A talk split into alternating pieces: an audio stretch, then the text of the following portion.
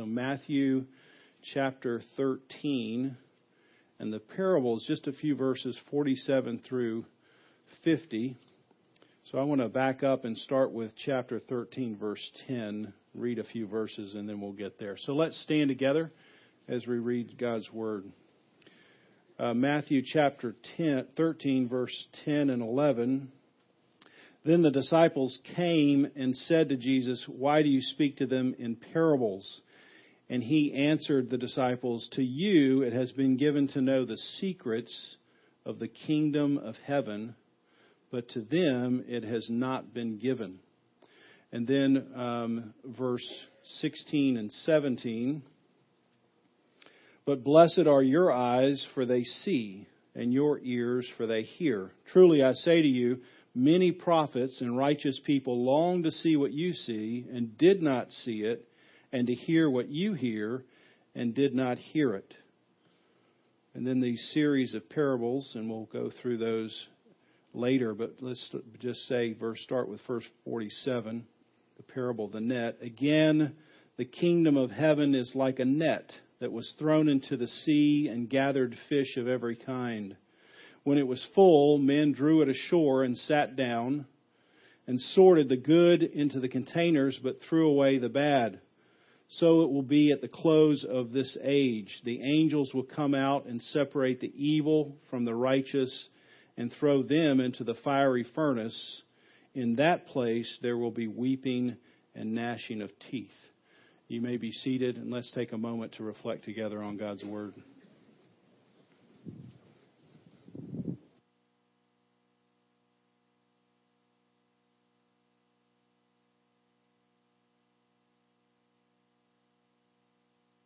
Sam did a great job introducing the summer series on the parables.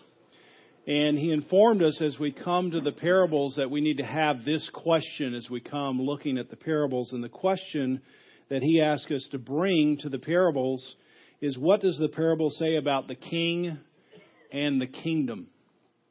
So when you come to these parables, one question you want to ask is, what does the parable tell you, tell you about the king and the kingdom? What does the parable tell you about the king, who is Jesus?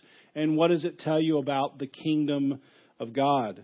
And so my primary focus this morning is to give some clarity specifically to this frequently used phrase, the kingdom of God. Or as Matthew says it, the kingdom of heaven. So it's used quite a bit in the Gospels, and sometimes it's the kingdom of heaven, which is typically Matthew, and the other times it's the kingdom of God. And that phrase is, is, means the same thing. So this phrase that Jesus frequently uses, the kingdom of God or the kingdom of heaven, is used 85 times in the Gospels. It's used 35 times uh, in the book of Matthew. And in this chapter, Matthew 13, it's used eight times. So you use a phrase eight times in one chapter. If you're a astute reader, you know that's an important concept. Eight times in a single chapter. And we also know it's, it's the, the theme that dominated Jesus' life and his preaching. In Matthew chapter 4, he comes out of the wilderness where he's had this 40 days and he's, he's making this transfer from this private life to this public ministry. And he's going into his ministry and he delivers his very first sermon in Matthew chapter 4, and it's one sentence Repent, for the kingdom of God is at hand. That's his very first sermon. Repent, turn around. You all are going in the wrong direction. You need to turn around and see the king and enter in the kingdom of God and go in a different direction, is what he's talking about. So it's an important phrase, and especially to understand some, so many of the parables. And what I want to do are three things this morning. One, I want to talk about what is the kingdom of God. Second, I want to look at this um, very unusual thing that Jesus says in Matthew 13:11 that there's some kind of secret. In the Greek, that word is mystery. There's something mysterious about the kingdom of God, something that you couldn't previously see, and these parables are helping you see something that hasn't been seen before. And then I want to look at this one particular parable, the parable of the net just see what we learn about the kingdom of God in that one parable. So this morning, most of the sermon is going to be talking about this concept, the kingdom of God. And I want to tell you that's going to take some hard listening on your part. So if you came hoping to dial into the easy listening channel this morning, I'm sorry you got uh, NPR or whatever would be difficult for you to listen to. You're you're going to have to lean in. You're going to have to engage because it's very easy to talk about a story like the parable of the net, and thankfully that ends this sermon. So you'll go, okay, I get this part. Uh, but talking about the kingdom of God is we're talking about a concept, not a story. And so it takes a little bit more effort to explain, and therefore it takes a little more effort in your listening.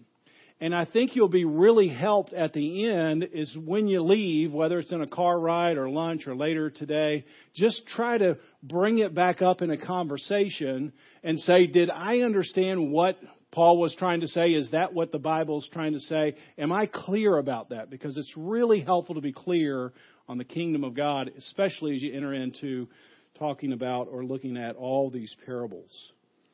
So, what is the, the kingdom of heaven? When you hear when I hear the word kingdom, when I just thought about that this week, the, the first thing that comes to my mind is a picture in my high school history book. And the picture that comes to my, my mind in my high school history book is a map, a geographical map, usually of Europe, and it has some kind of colored amoeba looking blob on the map. And what it tells you is this is the king or the empire of this particular reign. Anybody remember those maps? You look at them and it just has this blob spread across the map and says, okay, this is this kingdom. And it's usually not in a particular country. It's sort of like a blob. It's spread out all, across a, a particular geographical region. And so the blob indicated a kingdom or an empire. It might be the Ottoman, Ottoman Empire that spread across Persia. It might be the Roman Empire that, that spread across, you know, sort of both ways, east and west out of Rome. It, it might be the British Empire that at one point sort of wrapped around the world. And so in, in the maps, they would show you, well, this is, this is the king and the kingdom. Now, now the king might be in uh, Rome or the king might be in England, but the, but the range of his effective will was, was all across this vast territory. And so inside that territory, uh, what the king wanted to see done, his will, got done inside that kingdom. So it didn't just get done right there in Rome or right there in England. It got done in this whole kingdom, even if the king was in a particular location. Everybody in that kingdom was obedient to the king's will. Now, that's not a perfect picture, but it, it's close enough for us to think about that, that one definition we can give to the kingdom of God is the range of his effective rule or the range of his effective dominion. And within that territory, everyone and everything obeys God's will. So the kingdom of God is, is the range of God's effective rule or his dominion, and inside that territory, everything and everyone obeys God's will. Now let me let me have one point of clarity here, and this is where it's helpful to just really be engaged in your listening. When Jesus uses the term, the kingdom of God, he's not referring to the sovereignty of God. The sovereignty of God means that God is ultimately sovereign over all things. He's the supreme authority over all things. Yet we know that there's still territory. There's, there's still vast territory, as a matter of fact, where everything or everyone doesn't obey God's will. And most of that territory is in the human heart. So, so let's just have an example the Lord's Prayer. Our Father who art in heaven, hallowed be thy name. And then what does it say? Thy kingdom or your kingdom come. Your will be done. See, your will is being done in heaven, and I'm praying that your will would be done as it was and as it is in heaven down here on earth. So when we pray this part of the Lord's Prayer, what are we praying? Thy, thy kingdom, your kingdom come, your will be done. Well, Jesus is teaching us that heaven is a realm, or heaven is a, a territory, or heaven is a kingdom. And inside this kingdom, God's will is being done. But there's another realm. Jesus understands there's another realm. There's another territory. There's another kingdom. There are actually more than just one kingdom. But there are other kingdoms, and inside those kingdoms, God's will isn't always being done. Or maybe it's not being done at all. And so the prayer is we're trying to move that kingdom into this realm on the earth. So when we pray, Father, may, may your kingdom come. Not may your kingdom come into existence, because it's already in existence, but may it, be extended. May your rule be extended in, into my heart, into my home, into my business, into my country, into my community, into the world. May, may your rule take over at all points personal, social, political. May your will be done down here on earth as it's being done in heaven. Sorry, that make sense? So you're nodding. You're either nodding asleep or you're you're nodding yes. Okay, so that's a concept. It's hard, but we want to understand when we're talking about the kingdom of God, it's where the king is and, and this place where uh, everything obeys his will, and we're not, not all in that kingdom right here. So we're saying, God, may your kingdom come down here. May your rule expand in my own life. May expand out into my family, my business, my world. Let's give another example in this first one sentence sermon. Repent, for the kingdom of God is at hand. Jesus is telling us at least two things. One, there are other kingdoms at hand.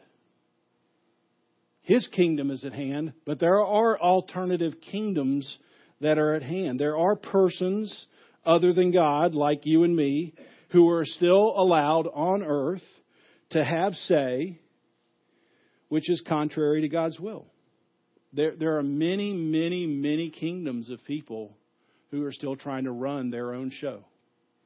They're trying to be the little king in their own kingdom. And they don't want God's will or God's reign or God's dominion in their own life. And so Jesus comes and says, I know there are other kingdoms, and I'm saying another kingdom, my kingdom is at hand. And second, the great news is that when Jesus arrived, the kingdom of God is at hand. Why? Because he's the king. And so there's this new nearness to the kingdom of God. It's extending into our world in really a terrific way because the king himself has come. Jesus has come.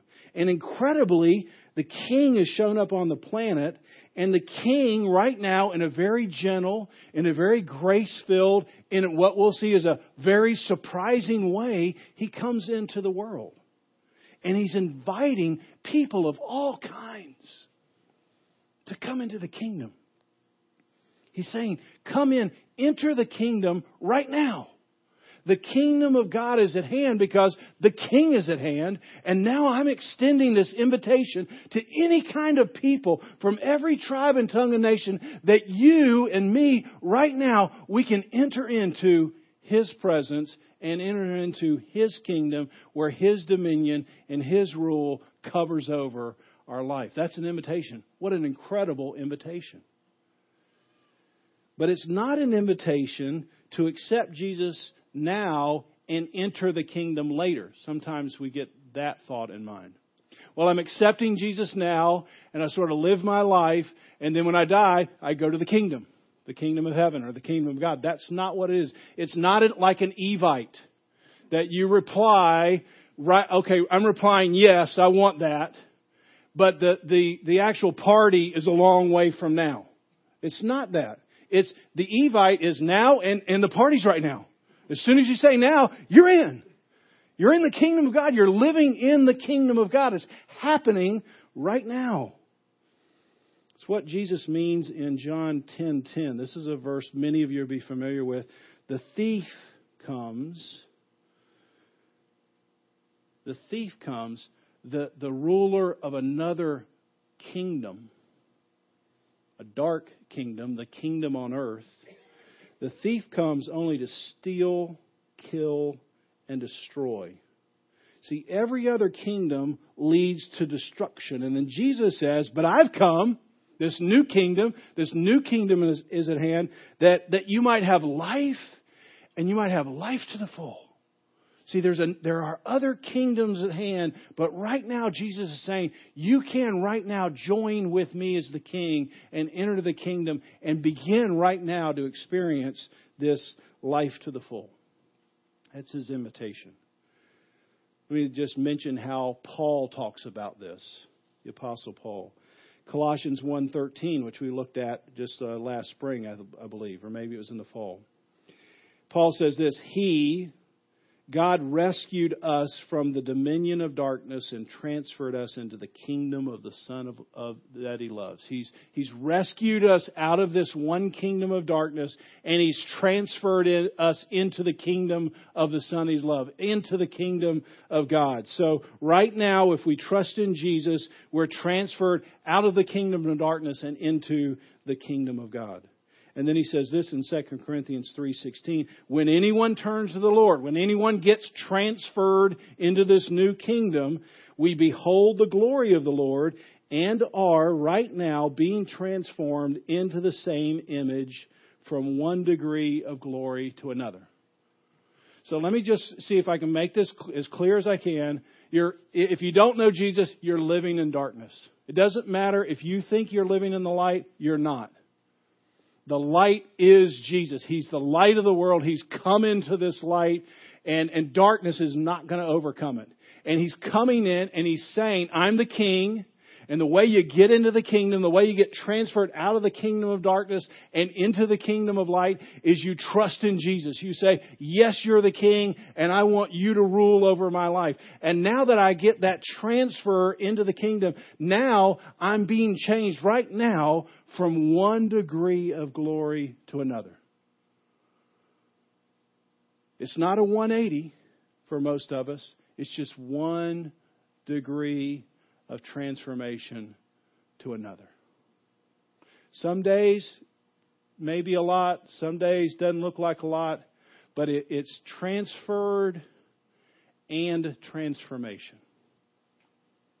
When we think about being in the kingdom of God, it's both being transferred and having transformation.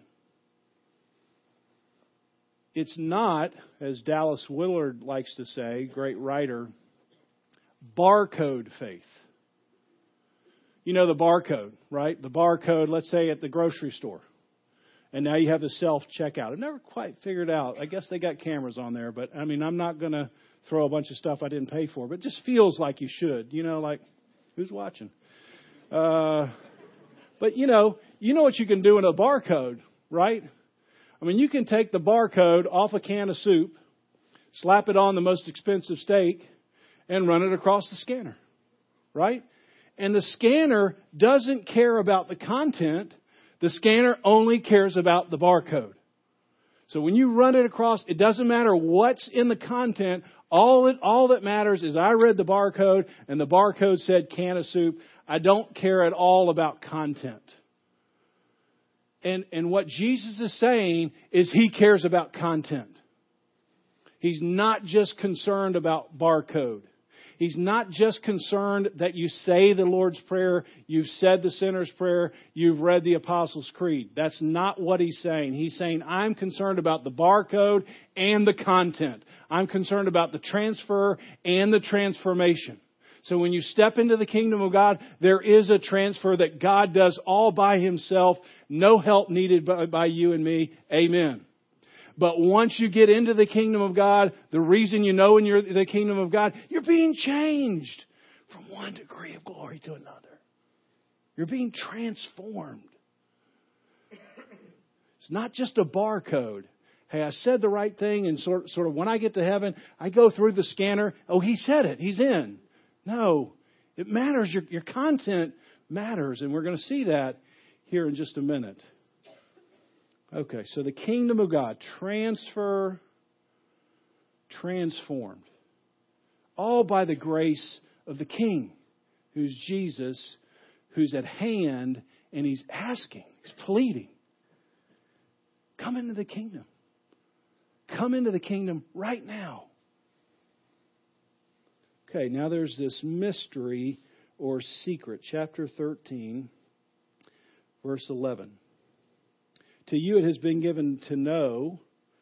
So something's being given by Jesus, and we're going to know something that used to be a secret or a mystery about the kingdom of heaven. So people used to think one way about the kingdom of heaven, but Jesus comes in and says, well, they couldn't quite see it, and I'm here to help you see something that couldn't be seen. And it's secrets or mysteries, so it's not just one, but there's at least one main one, and it's helpful to keep that in mind, especially as we look at the, mat, the, the parables here in Matthew one of the main mysteries is it's helpful for us to remember that almost all the followers, all the people who listened to Jesus were Jewish people. They were very informed of the Old Testament. They were people of the book. They understood uh, what the Old Testament said. And when they read the Old Testament prophecies, especially Daniel or Isaiah or Joel, and when they heard, hey, a king is coming or the Messiah is coming, what they had in their mind was sort of this really big version of King David. King David, they knew that, that this person was coming from the line of King David. And so just like you and I might imagine is some kind of powerful ruler who's going to be the king and he's going to finally come and he's going to get rid of all sin. He's going to get rid of all enemies and he's going to have all of his people live peacefully inside of his kingdom. That's something like that, what they thought. But one of the main surprises to Jesus' Jewish followers, it's not surprising to us because we're not Jewish and we're not, we don't live in the first century. But one of the surprises is discovering that the king and the kingdom is not a one stage event, it's a two stage event. See, they thought everything was just going to happen at one time. When the king came back, it was all going to happen in either one event or sort of a series of events in one stage. And Jesus comes in and says, Hey, here, there's a secret. It comes in two stages. First, Jesus, the king, would come as a suffering servant to atone for sin. In this first stage, he, he would sacrifice, the king sacrifices himself for the people. Shocking. Surprising, mysterious. And then, second, Jesus would come again with power and glory. We can read that in Revelation 21. So you've got a first stage, he comes to atone for sin. He sacrifices himself. The second stage, he comes again with power and glory. And like I said, for us, we seems that seems obvious, but for the first century, it's a mystery. And the reason we know it's a mystery is because John the Baptist, the forerunner of Jesus, when Jesus shows up and says he's the king, remember John the Baptist says, Here's the king. He's the, the, the Lamb of God who takes away the sin of the world. Now, at the end of John's life, he sends a message to Jesus. Imagine this. Are you the one? Or should we be looking for somebody else? See, John was this thunderous preacher. Comes out of the, the wilderness, and you just in in your mind, this is, this is a wild man. He's down at the River Jordan. He's like, "Repent, you wicked people! God's judgment is coming on the earth. And Jesus shows up and says, and here he is. And then Jesus acts so totally different. And John's like, I mean, are you the one or are we, are we supposed to be looking for somebody else? The disciples who spent three years around Jesus, after he dies, they're walking along the road and they tell Jesus, they don't know it's Jesus. Imagine them saying this we had hoped Jesus was the one who would redeem Israel. See, we had this big version of King David coming back, and he died on a cross. So I don't know what to think about this king. See, they had a different idea of what the king and the kingdom would be about. So it's surprising, and Jesus is saying in the parables, I'm going to help you see some things about the king. I'm going to help you see some things about the kingdom that you wouldn't have known before. And one of those main things is that this is two stage event. And now theologians have tried to describe the space that we live in in history. It's the Old Testament time then there's Jesus' time, then there's our time, and then there's the, the end of the age. And then theologians like to say, okay, so what, what is this little space we occupy? And they come up with some great ways to describe it. We're in the already and not yet. So, so the kingdom of God has come. It is at hand, but it's not yet there. I mean, there's still, the kingdom's still going to come. So how is the kingdom here? It's at hand. You can enter it, but yet it's still coming. It's hard to describe. And some say it's the already and not yet. Some say it's fulfillment waiting on consummation. Jesus has sort of checked every box, but the, the consummation of the kingdom hasn't happened. And I like to impress people with my words, so I like this one best of all, and you can use it when you're around your friends. It's inaugurated eschatology. How do you like that? I mean, you know, you put that in your pocket and whip it out at lunch, you're a Bible scholar. It's inaugurated eschatology. Let's just break that down. It's inaugurated. Inaugurated is the beginning. Eschatology is the study of things at the end. So we're at the inaugurated eschatology. We're at the beginning of the end. Or we're at the beginning of the beginning of eternal life. We're in this sort of overlap, so to speak. This is the end of the age. That's how the disciples would describe it. We're at the very end. Why? Because the king has come. He's inaugurated something. He's begun something. And the end, the eschaton, the very end is coming. And so we we, we sit in this very unique spot today, this overlap, where the kingdom has come and the kingdom is coming. And we're at the beginning of the end of this age and the beginning of the beginning of eternity. It's a great place to live. It's a great place to be alive. But Jesus is saying it, it's surprising the kingdom of God. And I have to tell you some things about the kingdom of God that, if just left on your own, you wouldn't figure it out. So I'm going to reveal some things, and he does that primarily in these parables. Okay? Now that, that's all that's huge. And you might be like, wow, okay. So that's what I'm saying. You got to think about it again. You got to talk to somebody else and say, let me make sure I got that in my mind. All right, now let's get to the easy part. So you can lean back now. We've got the easy listening channel on right now. So this is not hard to hard it's maybe hard to hear, but it's not hard to understand. Now we come to these stories. They're very easy to read and they're usually pretty easy to understand. There's this series of parables through Matthew 13, and one of the things we're learning about is these secrets, these mysteries of the kingdom of God. And so as Sam talked about last week, the parable of the sower, the word of the kingdom, Matthew 13, 18, you can see that there. The word of the kingdom, it goes out, and it goes out and it has four different, sort of four different things can happen to the word of the kingdom. Either Satan can uh, snatch it away, trouble can scorch it away, wealth and worry can choke it away, or it can bear fruit. Those are the four different ways the kingdom of God has an effect. And one of the surprising features of the word of the kingdom is that when the gospel is preached, three fourths of the preaching doesn't bear any fruit. You see, if you lived in that time when the king came and he started saying something, everybody responded. But what Jesus is saying is, I'm going to say things, and then you, as your as the messengers, you're going to say things, and three fourths of the people aren't going to get it. There's not going to be any fruit. Now, it's surprising when it takes into the right soil, as Sam says, it can just blow up. But one of the surprising things is that it's not actually more effective. That's surprising. This is the Word of God. This is the Creator of all that is, is speaking, and you would think the whole creation would say, Whoa, He's speaking, let's move. And three fourths of them don't move. I was involved with what Austin's involved with, a ministry of young life. And every summer we would take a bus of kids to a camp, Windy Gap or Sharp Top Cove or these other places. And we might, let's just say we had 40 kids on the trip and we were all in a bus and we drive back home. And we would get down on College Road, coming back towards Longleaf Mall, getting ready to get off the bus.